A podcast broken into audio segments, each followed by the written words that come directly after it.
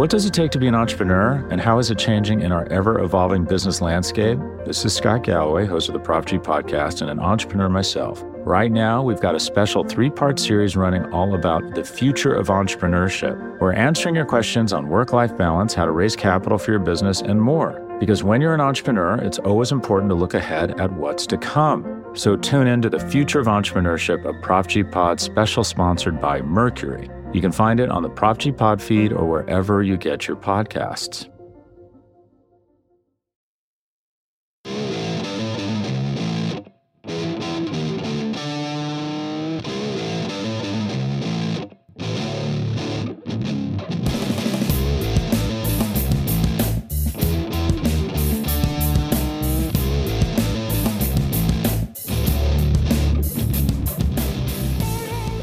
Hello, everyone, and welcome to episode 386 of the Battery Power Podcast. I am your host, Brad Rowland. It is Sunday, January 29th, deep into the evening here in Atlanta, and I am joined, as I often slash always am, by Scott Coleman. Hello, sir. What's going on, Brad? Had a really good sports weekend, and we are just a couple of weeks out now from spring training, so it is definitely an exciting time. Yeah, I will say it might be a little bit of a shorter episode today. There isn't like a ton going on, but there's a little bit of news we'll get it to. And as you just said, pitchers and catchers report for the Braves in like two and a half, three weeks. So we're we're almost there. Um, you and I are recording this after the back-to-back NFL games today, so uh, lots of drama in the sports world. And uh, we should plug at the top of the show also a uh, it's definitely a big week for battery power as our prospect list came out. Neither you nor I contribute to that, probably smartly for everybody involved. But our prospect guys, led by Garrett and the whole minor league crew, came out with their top 25 plus honorable mentions and great write ups. And I've said for years, dating back to Eric, and you know, for a long time, a long time, we do a great job at Battery Power on the prospect side, and it's one of our best features in my mind. I learn from all those prospect lists, so I would encourage everyone to go ahead and read those, click through that, and especially right now because as you and I talked about last week, even uh, the system not being as strong makes it almost more interesting to kind of read about these guys that honestly I don't know much about like most of the players that were highlighted if I'm just being candid in this safe space. So uh read that, I would say. Yeah. Yeah, the I would say the upside talent is now very much in the lowest levels of the minor leagues. Um, and as we know, the Braves have been very willing to dip into AAA and even Double A to help reinforce the big league roster, especially in the middle of the seasons. But right now for all of those reasons we listed out last week. And we encourage anyone to go back and listen to that show. It's still very relevant. Um, but the uh, there's not a ton of talent in the system, but uh, the good news is the big league team is in really good shape, and I did like the way the the draft went last summer, as, as well as some of these international kids who they signed. It's nice to be able to be active again on the on the free agent market. For sure, and we're going to talk about um, the big league club of course, on this podcast today. Uh, if you missed it, also there was a, a, a discussion between Sean and I believe it's Matt Powers at the end of the week on the same podcast feed about the international draft. So uh, and all the signings that happened there and all that stuff. So read that, listen to that, etc. And we thank you for listening to this podcast as well. Um, we're going to dive in to the news now at the top. And there is one big piece of news uh, that we'll talk, talk, touch on in a second, but there was one sort of auxiliary piece of news, at least from the Brave side, and that's that Dana Brown's taking the Astros job as the GM. That was kind of out there last week, but now it's official. Obviously, a loss for the Braves. It's more of an impact for the for the Astros, obviously. But Dana Brown's been with Alex Anthopoulos for a long time, and he's very well respected. So uh, definitely a hit to the Braves front office. I'm not sure how much of an impact that's actually going to make. It probably, and we honestly probably won't know for a little while. But anytime you lose a respected, you know, high level executive, not a great thing for the organization. No, it's not.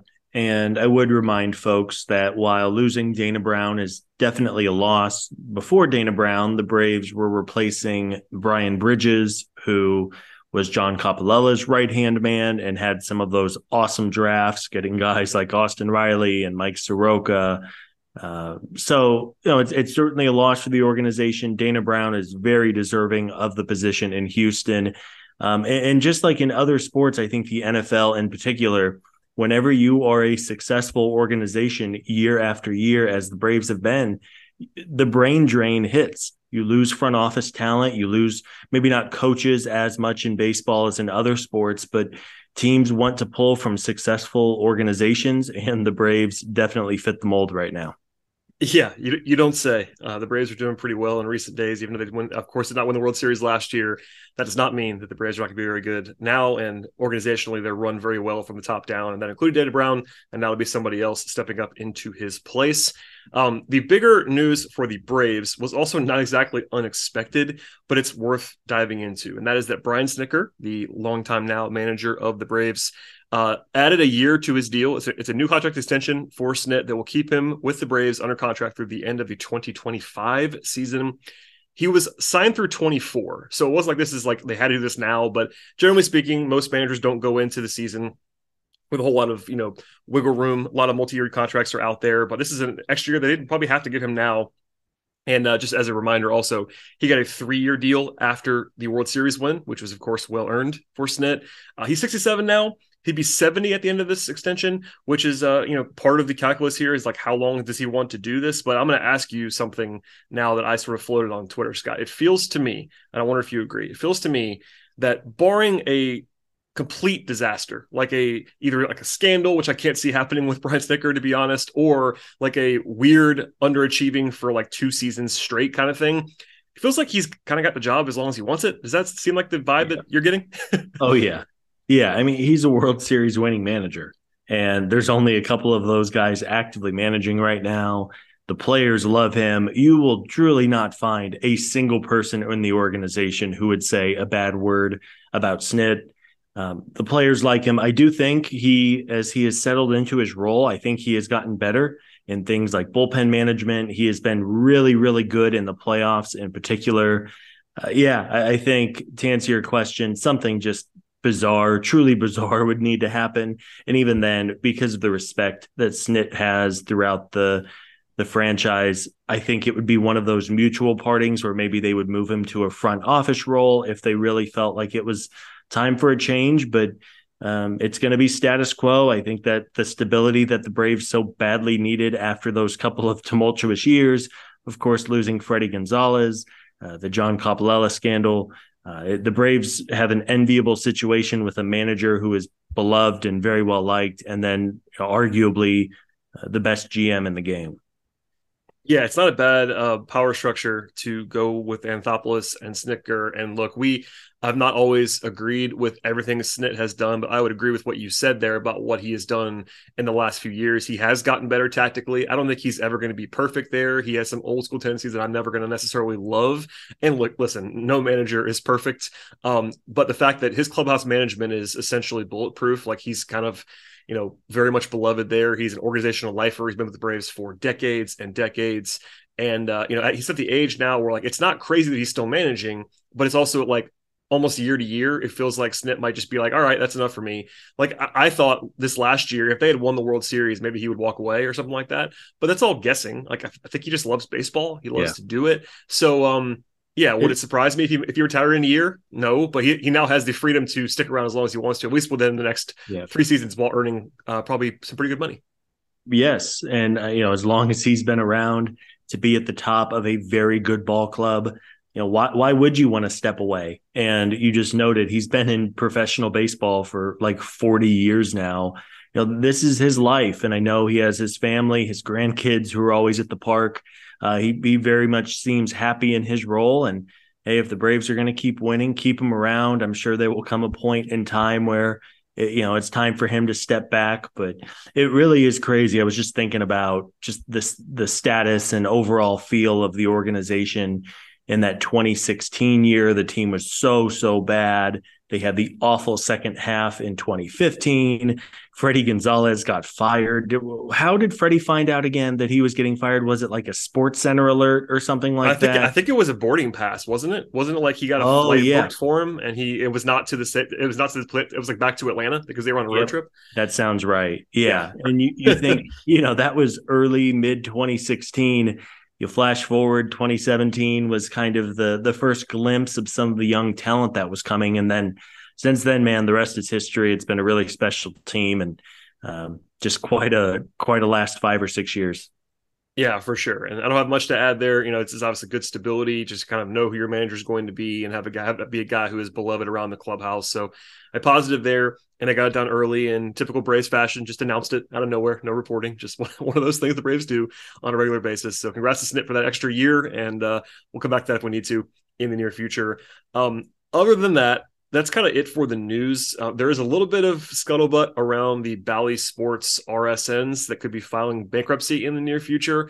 It's a topic that, number one, I don't think I'm an expert on. Uh, maybe you are, um, but it's one of those things where like, it's kind of like we kind of have to wait and see for details on the Bally Sports RSN thing. It's going to affect fans probably in some way with regard to how they get Braves games, and also, candidly, it could impact the Braves in terms of the money that they spent on the field because in a worst case scenario, if you know, let's just say Bally Sports is unable to pay the Braves what they're supposed to be paying them to uh, broadcast their games, that could negatively impact payroll. I don't think it's probably going to happen. Uh, this is also happening in the NBA and also in the NHL. There are some f- potentially far-reaching implications here to all of the local RSN model. And is not a sports media podcast, although I'm a nerd about this kind of stuff.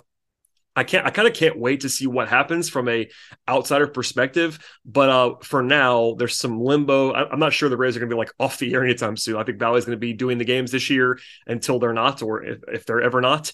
But uh, you know, to keep an eye on that, I would say, especially for someone like Scott who's not in the market. Um, maybe uh, obviously it's yeah. more easy. It's probably easier for you because you can just fire up MLB MLB TV. But locally, it's kind of like you have to have some way to watch the Braves, and right now the only way to do that is Bally. Yeah, it's a fascinating situation. And there were a couple of really good articles. I think the Wall Street Journal had a great one, just kind of outlining how they got to this point. Uh, almost famously now, Bally purchased the RSNs at like the worst possible time. Yep. And then since the cord cutting across the United States has just ramped up dramatically. So they're in some financial shambles um, hopefully, you know, let's hope that the consumer, the people tuning in every night, are not negatively impacted by the bad business dealings of of these companies. I, I would sure think. I mean, there is such a great interest in the MLB and NBA and NHL. Uh, you know, someone is going to broadcast these games, but yeah, the next year or two or three might get pretty crazy. I saw there was some speculation about a big lawsuit that could be coming anytime you're talking about hundreds of millions of dollars that are owed, that that of course gets a lot of folks involved. Uh, but I, am yeah. with you. I'm I'm uh, I'm very curious to see where this all goes. Yeah, and we won't go down the rabbit hole all the way, but there are some scenarios where like the like the leagues will maybe buy their rights back or have some more national way, like kind of getting away from the regional model altogether. Because you know the NFL famously has an NFL like a national only model. There is no local TV for NFL, like maybe preseason games and stuff like that. But the, the actual games are all nationally um, and held by the league in terms of their broadcast rights. That could happen for the NBA or, or MLB as well. That's one of the possible scenarios. Um, also on the line that we should at least reference, uh, there was extensive reporting. Uh, I don't know a week ago or so that Chip Caray is not going to be the uh, the TV voice of the Braves anymore. That's not been announced that I've seen, and I am on pretty much every Bally um, press release list. So I think there's not been an announcement there. I would imagine part of that is that they don't know who they're going to have in that job, and they probably like to do that all at once. They probably like to announce who their new person is. Um, we are not going to go all the way into like I know people have their opinions on Chip. Um, the way that I put it, and probably the way that I'll say it here, in an effort to you know I'm in the local media, I have to see people all the time. Uh, I will say this is this is good news in my opinion for the Braves broadcast on the television side. I'm not going to go all the way in, but that, that's what I think. So you kind of take what you uh, believe that I'm saying there for what it is. Scott, if you have anything to add, feel free. Uh, nothing to just significantly add. Um, I would just say, I in the eyes of broadcasters, I would imagine the Atlanta Braves gig is top six, top eight across the oh, sport. Oh, I mean, it almost it almost has to. I mean, just yeah. it almost has to be. We talked about this all the time, but like the the Atlanta market, if you don't at least the, the Braves market, I should say, beyond the Atlanta market, the Braves are a national brand. So yeah, it's de- plus this plus the whole Southeast thing. I know you don't yes. live here, Scott, but like it is the team of the Southeast. Everyone kind of knows that. And yeah, I think short of like the Yankees, Cubs, maybe yeah, Dodgers. Dodgers yeah, it might, it might, be. Um, I mean, it might be four or five, but like it's not any lower than that. So uh, yeah, it's certainly a great job. Yeah, it is. So let's hope, even with the uh, Bally situation being a little up in the air at the moment, you would sure think that they would be able to come up with decent money to attract a good candidate. I know there are folks locally and nationally who would be a good fit, and we'll see. It will be, um, you know, Chip Caray has some of the uh, great calls, right? Like you think about going yeah. back, he had the great call for Jason Heyward's first home run. You know, he really thrived, I think, in the big moment, right? The the bottom of the ninth, tie game, bases loaded. I think that's where Chip really shined. The rest of the game, I, I could probably leave, but um, but no, I mean, best of luck to him. He's going back home to St. Louis. His family has obvious connections there. Um, you know, he's a Midwest guy, so I, I can't believe. I mean, Chip was with the Braves for 15 years? Is that right? Something it's, something it's I mean, something like that. And also he was he was briefly with them before that too because he had come yeah. in um, when skip was still around. I mean that's like kind of like a like a part-time you know third uh, different thing. So yeah i think i'm looking now you know skip left st louis in 76 and he came with him as a kid basically and then you know grew from there. And he's 57 now. He came back to atlanta in 05 is what it said. So like that's when he wow. originally joined the broadcast. He hasn't been like the guy that whole time but he's yeah. been the guy for a long time now and it's uh it's gonna be weird for sure especially for younger braves fans who i think probably don't remember much before. Um Chip, just because that's just the nature of the beast. Like I know we're not the oldest people in the world, but we're not the youngest either, and I'm sure we have listeners that kind of don't remember anything before Chip. So it's one of those uh, interesting things. They have the internal candidates. You know, I think Ben Ingram is would be great. He's on. He's been on the radio side. That's been a popular name locally.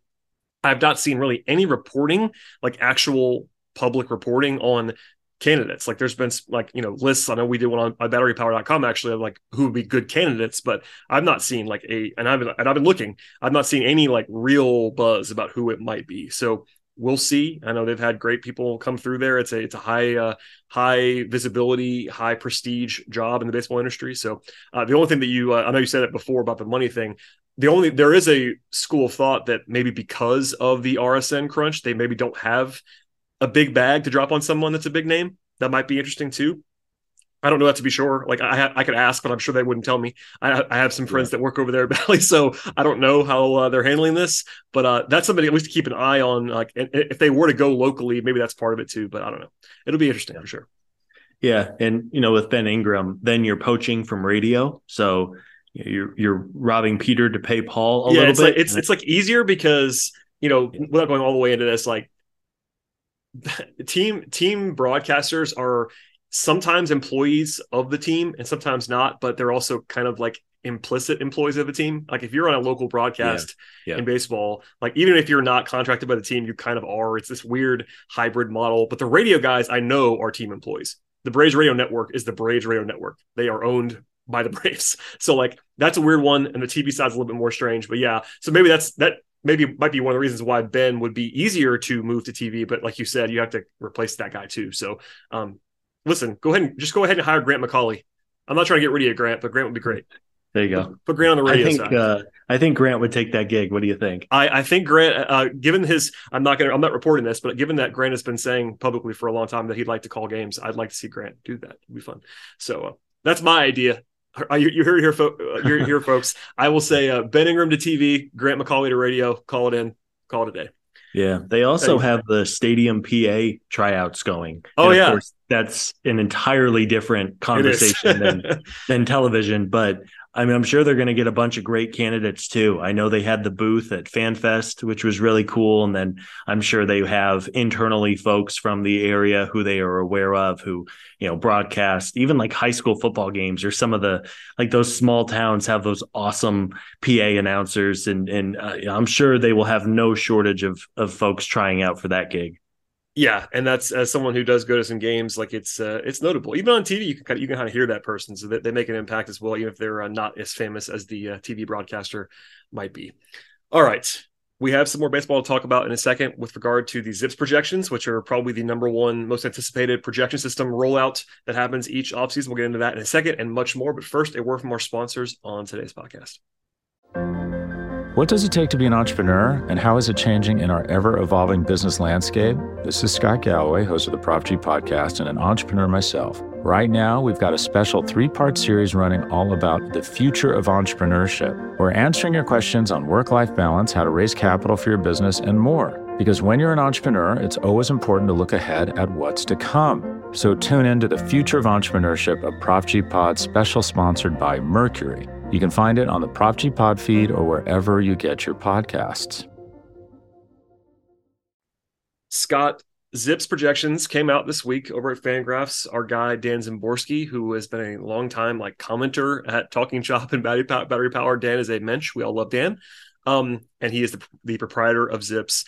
We're gonna play a game in a second, um, with just some over unders on the projections of whether we go over under, which is some just some quick reactions. I'm not gonna, not gonna go crazy deep into this. We have preview content coming in the next few weeks, I promise you. But some broad strokes here from Dan in the write up for Zips. Uh, one thing was that he said the Braves ought to be one of the teams competing to lead the majors in wins this season, and he wrote that it's an excellent team. And he also said very clearly, Zips believes the Braves have the highest floor of all reasonable contenders. That includes the Mets, Cardinals, Dodgers, Padres, Yankees, Blue Jays, and Astros. So the Braves have the highest floor in baseball, according to Zips. Scott, do you buy that? Because it, it, makes sense to me because like they've been playing this well with this kind of a similar core, but it struck me as like at the very least notable that he would say that. Yes, I agree. Um, for a couple of reasons, I think the Braves have arguably the highest. It's interesting that that Dan said they have the highest floor of all the contenders. And I, I understand that because the one through 26 roster is so deep.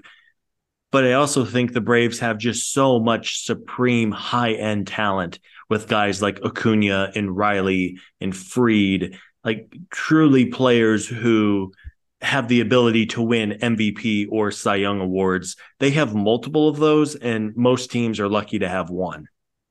Yeah, it's it's well said. Um, yeah, it's just it's just interesting to me. Like high floor, high ceiling, really good baseball team. We've kind of all said that, but it's worth just this is a national objective tour, objective source. Um, that's all. This is all numbers based. Like Dan's not putting his thumb on a scale. It's just what the numbers are saying, which is uh, pretty impressive, I think. Um, other like observations here.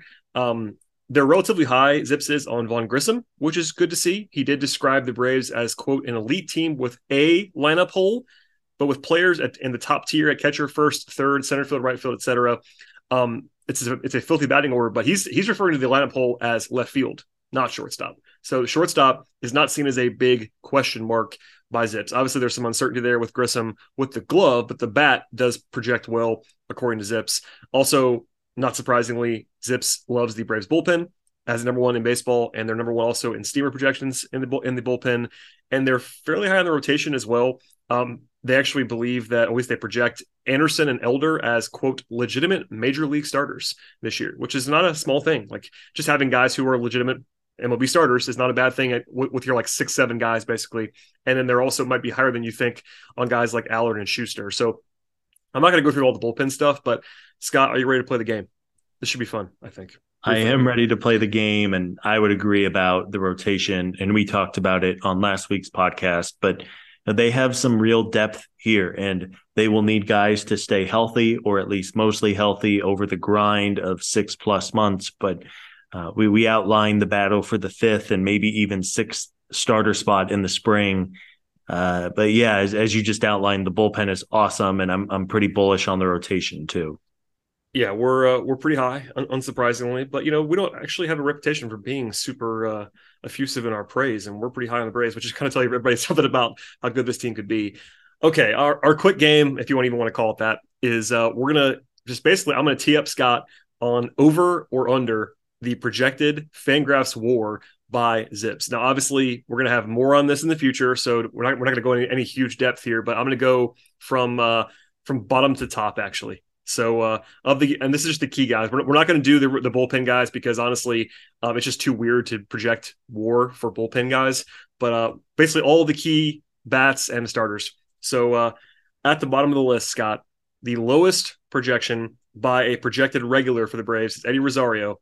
Uh, I hope it's an over, Scott. My God, uh, it is it is negative zero point four Fangraphs WAR.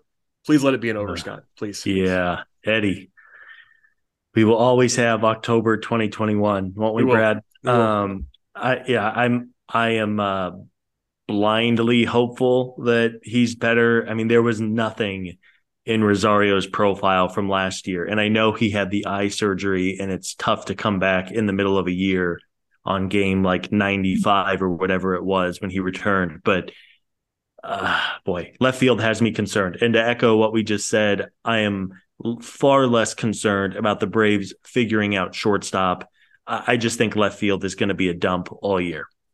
Yeah, and honestly, one of the reasons why shortstop is less concerning is that if Vaughn Grissom just can't play defense at shortstop, which is possible, they have a major league player there in Orlando Arcia, who I'm not super high on, but he won't embarrass you. Like he's he's fine. He'll be fine if they have yeah, to do that. He'll, he'll catch the ball and hit 15 home runs in three games against the Nationals, yeah. and then be perfectly below average the rest of the time. And if the rest of the team is that good and he's just catching the baseball at shortstop, if that's where it goes, I think you take it.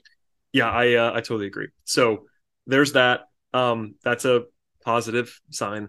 Okay, so we we agree on the over on Eddie, and if it's under, then oof. Um, speaking of left field slash maybe DH, Marcell Ozuna one point two, Fangraphs WAR. Uh, under. I just. Uh, you know, if um, there were no, again, there were no real encouraging signs offensively last year. You know, even not that you want to take too much away from winter ball, but even there, Marcell, I think he was hitting under 200 across a couple of weeks in one of the the winter leagues. So I'm just, I think that's a, a sunk cost. I, I know the one thing on Ozuna that was interesting is in an interview with Jeff Schultz of the Athletic, Alex Anthopoulos was asked about Ozuna and about if Ozuna would be on the team in spring training. And Anthopoulos said yes, he thought so. And then Schultz asked Anthopoulos if he thought Ozuna would be on the roster at the end of spring training. And Anthopoulos said, We will see. Yeah. Um, so if he has a, like a bad spring, if he goes out there and goes one for 30 and can't catch a ball, I wouldn't be stunned if they just punt and eat the money because I mean they got to pay him either way. Yeah, uh, we we agree there. The under is the only side. Like I think there's a world where he goes over, but the last two seasons combined, again, even if you ignore everything else, which I wouldn't do, but even if you even if you ignore everything else, last two seasons he has combined for negative zero point nine Fangraphs WAR. So there you have it. Um, two guys now, actually three guys in a row now that are young slash uh, unproven in some ways slash uh, question marks. I'm gonna, I'm gonna group group them together. Um, Bryce Elder 2.2, Vaughn Grissom 1.9, and Mike Soroka 1.8. Scott, give me your takes. The takes. Um, you know, that's an encouraging 2.2 on Bryce Elder. Not that projections are Yeah, Zips like Bryce Elder. They really do, obviously. That's pretty that's automatic. Pretty yeah. Um, for me, I mean, if if in seven months we're saying Bryce Elder has a 2.2 WAR, I would be ecstatic. Oh, yeah. I don't think, short of injuries to both Soroka and Anderson, I don't think he's going to get the opportunity to to post those kind of numbers. Uh, it could happen, or of course, if one of the big four in the rotation were to get hurt, I would think Elder probably gets the first call. Um, you know, I, I really, really, really am hoping that Mike Soroka can stay healthy and it sounds like he will be good to go with no restrictions in the spring, which is very encouraging. He's had a normal offseason for the first time in forever. Um, I just I want to bet on the talent with Mike, and God, let's hope his body holds up. And then the 1.9 for Vaughn Grissom seems pretty reasonable. Um, I, I think the bat is going to be more advanced than the glove, but at shortstop, you don't have to hit a ton in order to be really valuable. And if he can just make the routine plays, maybe he's not Andrelton Simmons or Dansby Swanson there defensively, but if he can make the routine plays and not cost the Braves and then hit for some power, which he flashed last year too, I think they're going to be okay. Yeah, I mean, my my brain says under on Soroka, my heart says over. If that makes sense, I think Grissom I would probably lean over right now, which is maybe surprising because I don't always believe in young guys, but I think they're going to give him every chance to win the job. And I think if he wins the job and stays in the job, he's going to hit enough where he should be all right.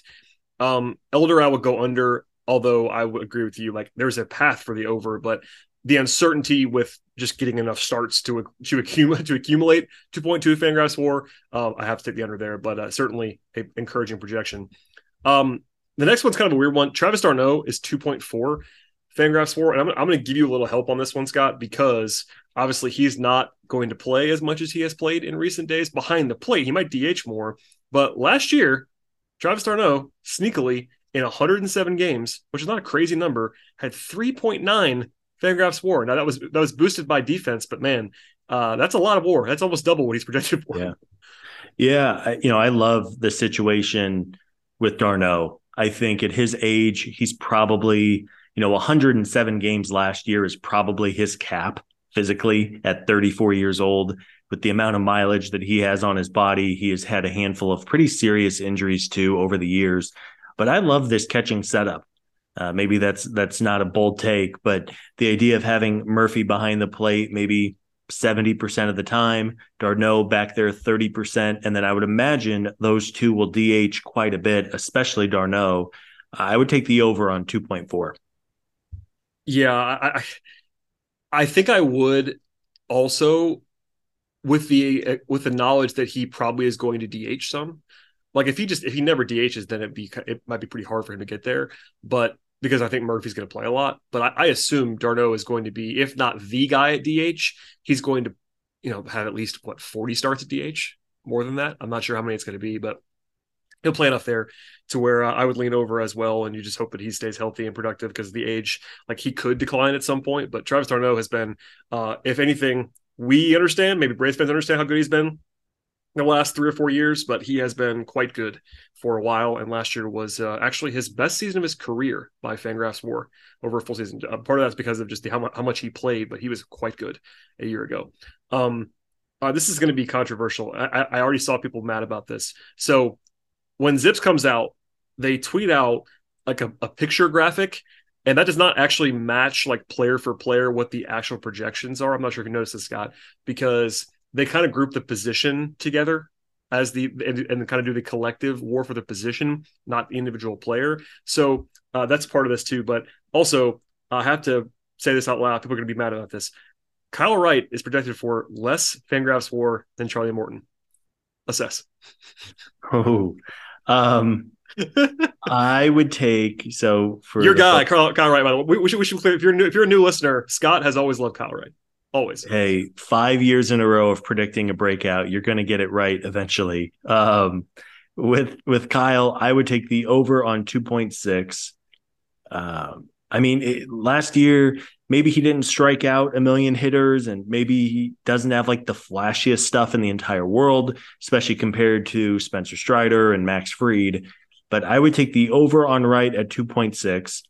Um, Charlie Morton is interesting because Morton is at 2.9. I am a little worried about his age and the crazy, crazy spike in home runs last year. I mean, we we know he, he could barely make it through a few innings without giving one up. Um, he, he's an older guy, but clearly the Braves still believe in him. They gave him the twenty million dollar deal. So I, I, would probably go over on Wright at 2.6. I'm inclined to go under on Morton at 2.9. But if those two guys have similar seasons overall, I, I wouldn't be stunned. Yeah, I think that there's going to be some, as I was, as you probably heard me laughing, I was, there's going to be some reactions to Wright being projected below Morton. It doesn't actually matter to me. This is, these margins are pretty small. I think that Wright is better than Morton at this point. Even as the resident Charlie Morton advocate, I think Wright is better. Um, but I will just point out that even in the midst of his breakout season last year, and you can disagree with this all, I, I get it. I'm not saying this is gospel by any means, but Fangraphs only had Wright as being worth 2.9 WAR last year in what was a career season. Now, he may be able to repeat that, um, but just know that if you're going over on this, he kind of has to repeat that, which is a high bar to clear. Um, I think I still might lean over, but it's not a slam dunk.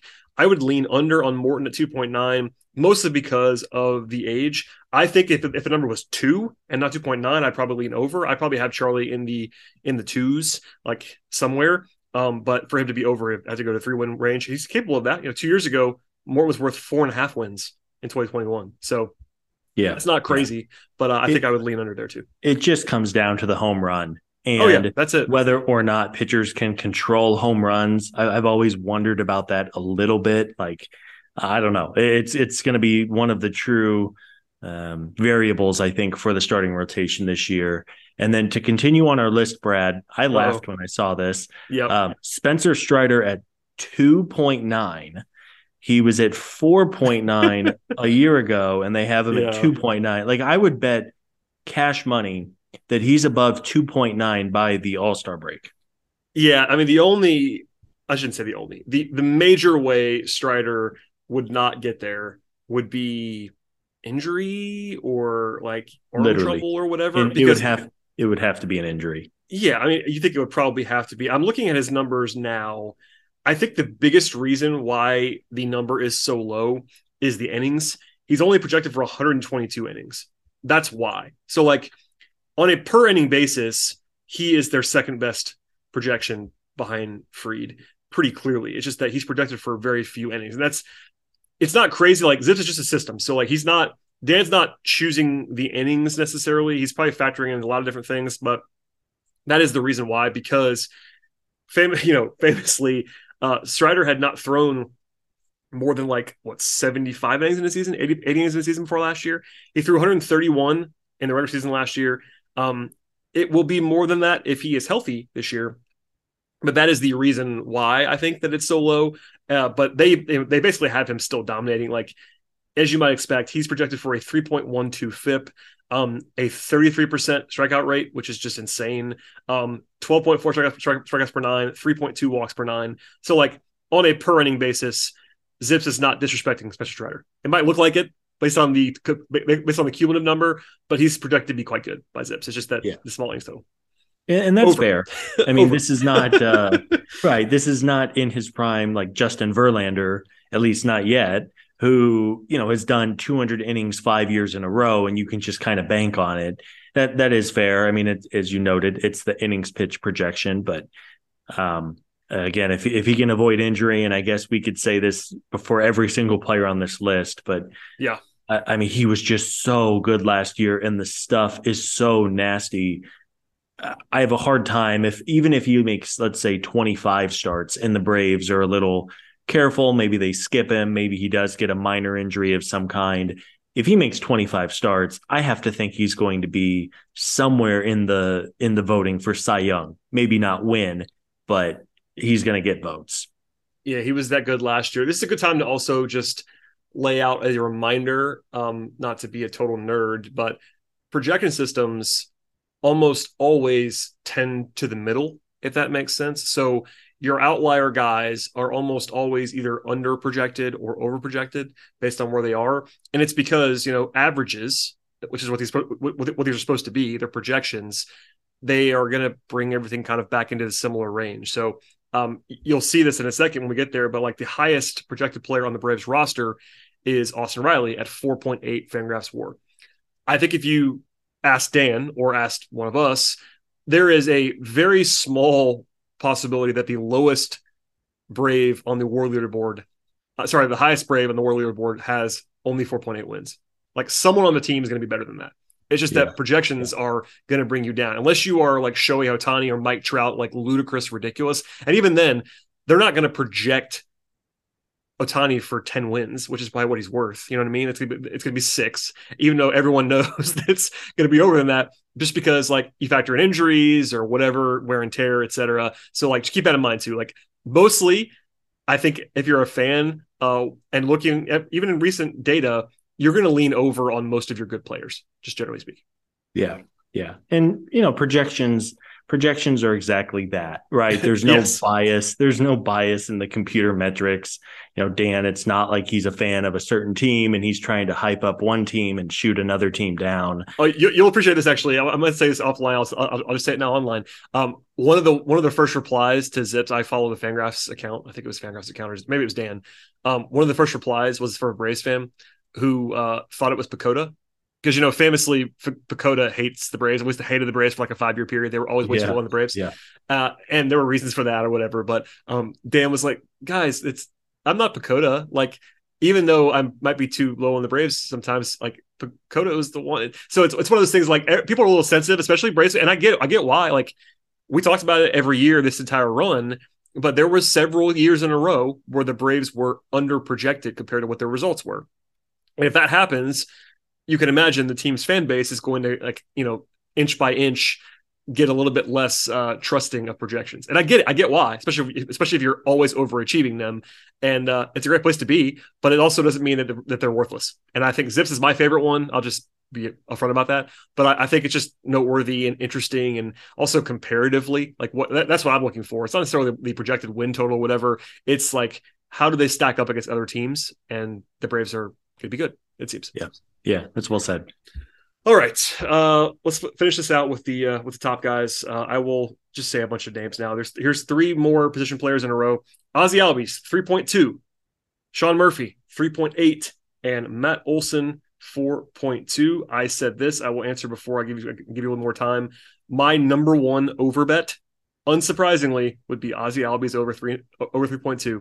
Ozzy Albies, if he ever plays a full season, has ever been has always been above that number. So I will take the over on Ozzy Albies. Yeah, I like that, and I'm really looking forward to watching Sean Murphy. Um, I, I like that deal more and more as we've had time to kind of really evaluate it I think he's going to do wonders for the team defensively behind the plate because, admittedly, one way to attack the Braves in recent years was being hyperactive on the base paths, assuming you have the personnel on your roster. And then for Matt Olson, you know, quietly, with everything going on last year, he put up a really nice season. Maybe not the unbelievable season that folks were hoping for, especially after that really, really hot start that he had.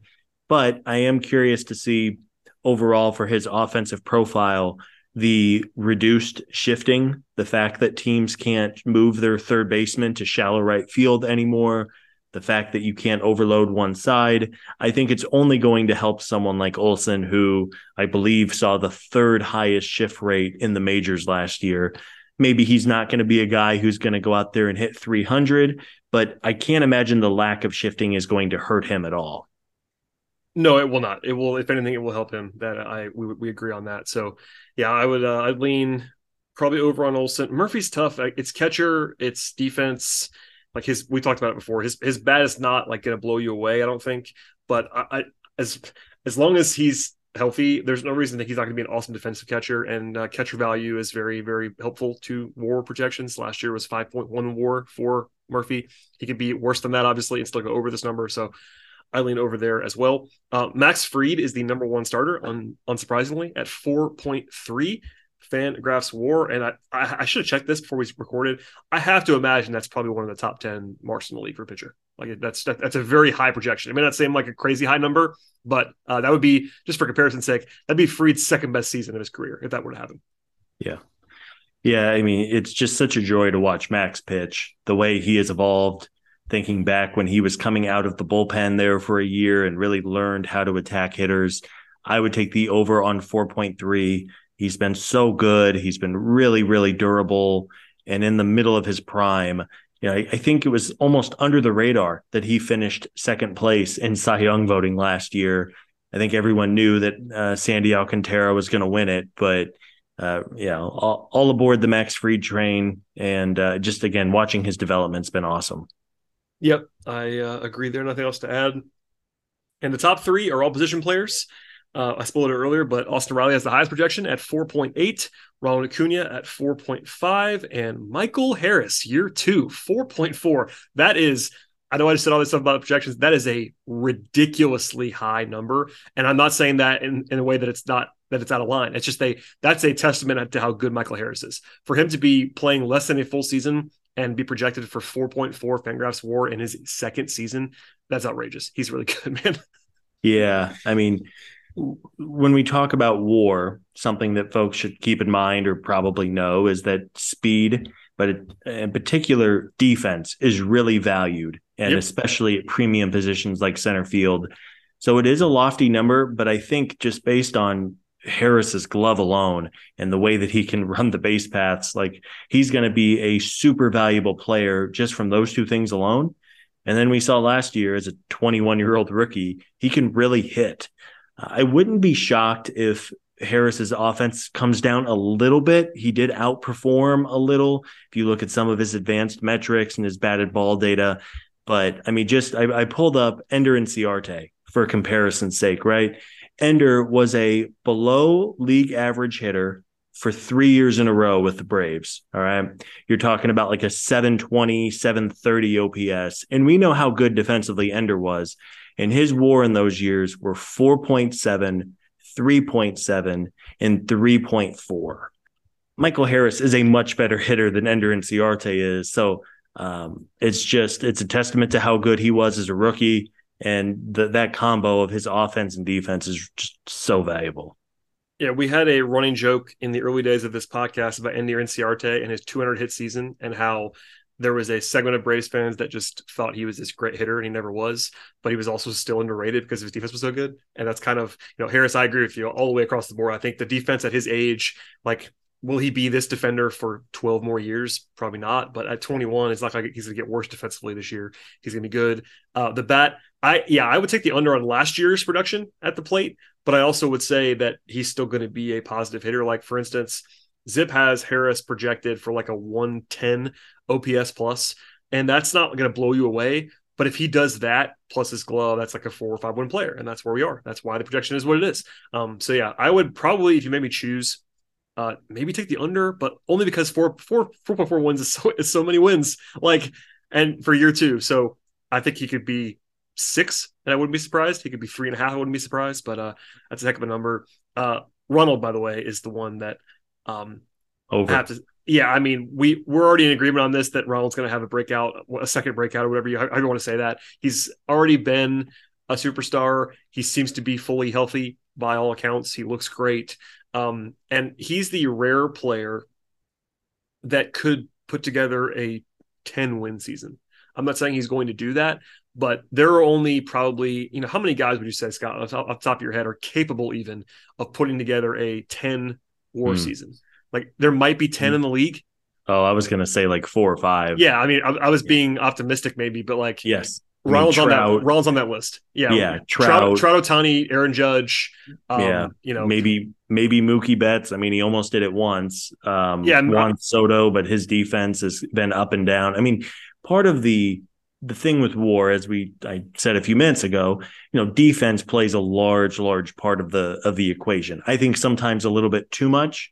But um, you know, Ronald is the the total package, as people know, and his ability to be both a really good defensive outfielder, especially now that his knee is going to be more healthy than it was six months ago, and then the bat. I mean, it, we know what the the sky is the limit for him. Yeah, and I, and I will say, I'm not. I will never project him to be a, a, a even an eight win player, much less a ten win player in a season. But it's the combination of those things. And look, that's something to keep an eye on this year. That we'll talk about the bat all the way through. We always do. His bat is ridiculous. We saw that in 2020 when he had a ridiculous season 2021 before he got hurt. But last year, his defense did slip. And I think we attributed that to the knee, rightly so. I'll be intrigued to see how he ages defensively. I don't think he's gonna be bad at any point, but he may not be a great defender, which might cap his upside some. But yeah, I think that I would still take the over on Ronald pretty easy uh, at that at that number if you made me choose. Riley is a much more straight ahead evaluation. Like we kind of know what Austin Riley is in a good way. I think the defense is what it is, but the bat is really good. Um, he basically his projection is 4.8. That's right in the middle of his last two seasons, which is pretty appropriate. I think. Like I don't. I think I might lean under, but like I I wouldn't touch it either way. I think it's like the yeah. right projection for him, which is awesome. yeah, I mean we know the the bat is going to play. I mean he's one of the best hitters on the planet defensively, I mean, everybody is conflicted, right? Some of them think he's fine. Some of them think he's horrible. That again, not to beat a dead horse. That it's is, in the middle. Somewhere. It's a large part of of you know, how war is calculated. But um, again, man, I mean, this list to wrap it up is just so impressive. We talked earlier about the mix of both floor and ceiling. I think defensively, they're going to be really, really good again. The pitching staff has awesome stuff across the board. I mean, this is even if there's a question at shortstop and maybe not a great answer at left field in the moment. Um, the, I can't imagine if we went through the other 29 ZiPS projections that there would be many, I mean, if any, that you would confidently say is better than this group.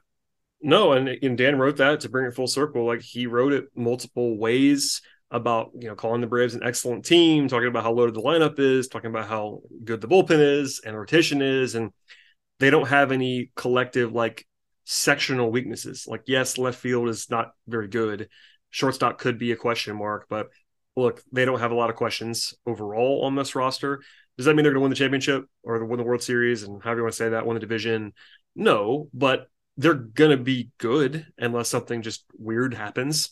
And look, maybe maybe this year is the year the Mets don't blow a lead and they win 105 games. Like that's possible too. But the Braves are going to be very good. They're going to be right there. We all kind of know that. We'll have our predictions and stuff as the next couple of months go on before the season before the season starts.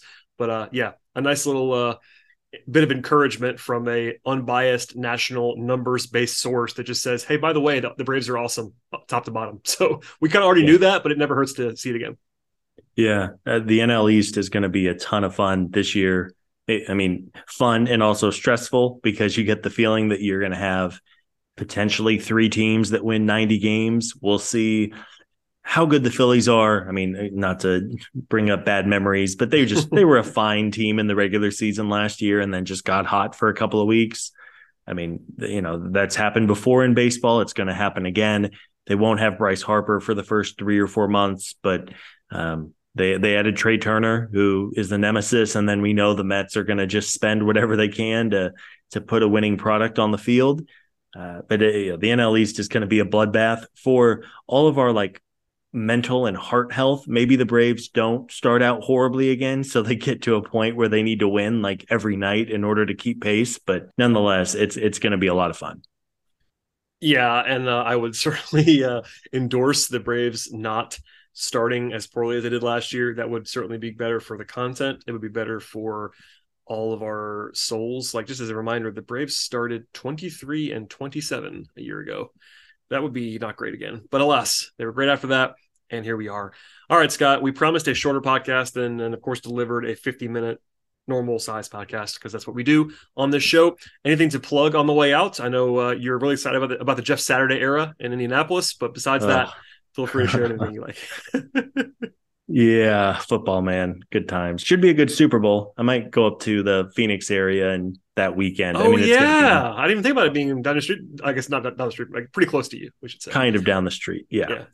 Um, might go up there just for the festivities. I saw the uh, last row in the upper deck is currently going for forty seven hundred dollars a piece. So, so you're going? That's what you're saying? Yes, that podcast money, baby. It's it's a luxury. Um, yeah, it'd be cool just to be around. Um, but no, I mean, thanks everybody. We appreciate you checking us out. Another couple of weeks, we'll have pitchers and catchers, and then we do have like I feel like spring training takes forever. It does like forever and then another week because of how early guys show up and then those first couple weeks of games where batters go up there and stand there for one plate appearance and then go golf the afternoon. But um, yeah we're, we're excited. Have some good content on the site. Be sure to check out that minor league prospect list as we mentioned at the top of the show. And who knows maybe we'll get a an early february signing or trade. I mean i think there's still the possibility for some action. I, I mean, I, am not betting on anything, but it wouldn't be a shock to see the the front office go out and add somebody to the mix. Yeah, we answered some questions on our last show with you and I a week ago, and that's still very relevant um, on this podcast feed. But uh, beyond that, uh, yeah, the spring training thing is very interesting. Like the first game that counts for the Braves is two months from. Well, I guess today, when people listen to this podcast on Monday, it'll be two months from today uh, the 30th of March is the opener. That's a long time from now. So like there's this wave of excitement when pitchers and catchers report, and I'm the same way, and that lasts like three days, if that. And then it's like, all right, spring training is going to happen for the next six weeks, and it takes takes a long time. Yeah. but uh, right, we'll all hang around and we'll do our our preview content, and uh, hope you will join us for all the all of it. So please uh, subscribe to this podcast feed, um, wherever you listen to your podcast, especially places like Apple and Spotify. And we're on Google Play and Stitcher and Overcast, all those fun places. You can follow Scott where on Twitter? Scott, please share with people. Scott Coleman 55 for all the. I'm currently binging Sopranos. I've seen it a couple times. I'm, I'm hitting the people with some Sopranos hot takes. Soprano some, takes and office takes is what you're gonna get from Scott. And uh, Arizona Wildcats basketball hot takes. I know Michigan's not having a great year, Brad. I'm sorry. They are not. That's that's okay. I deserve that at the end of the season. But no, it's uh follow Scott. I would say follow Scott. Um, also, read batterypower.com for uh, all Braves content as uh, as well as from this podcast. If you want to follow me on Twitter, you certainly can. Uh, a lot of Hawks talk right now in the middle of the season, but uh, at BT Rowland, if you'd like to join the party over there, and uh, yeah, listen, spread the word for us. We thank you for listening to the podcast. Enjoy your February, which is going to be beginning very, very soon. We'll have more content on this feed coming up this week with Sean Coleman and I believe Steven and Chris will get back together in the near future. And then Scott and I will be back in the near future as well. So thanks for listening, everybody. Subscribe to the podcast. See you all next time.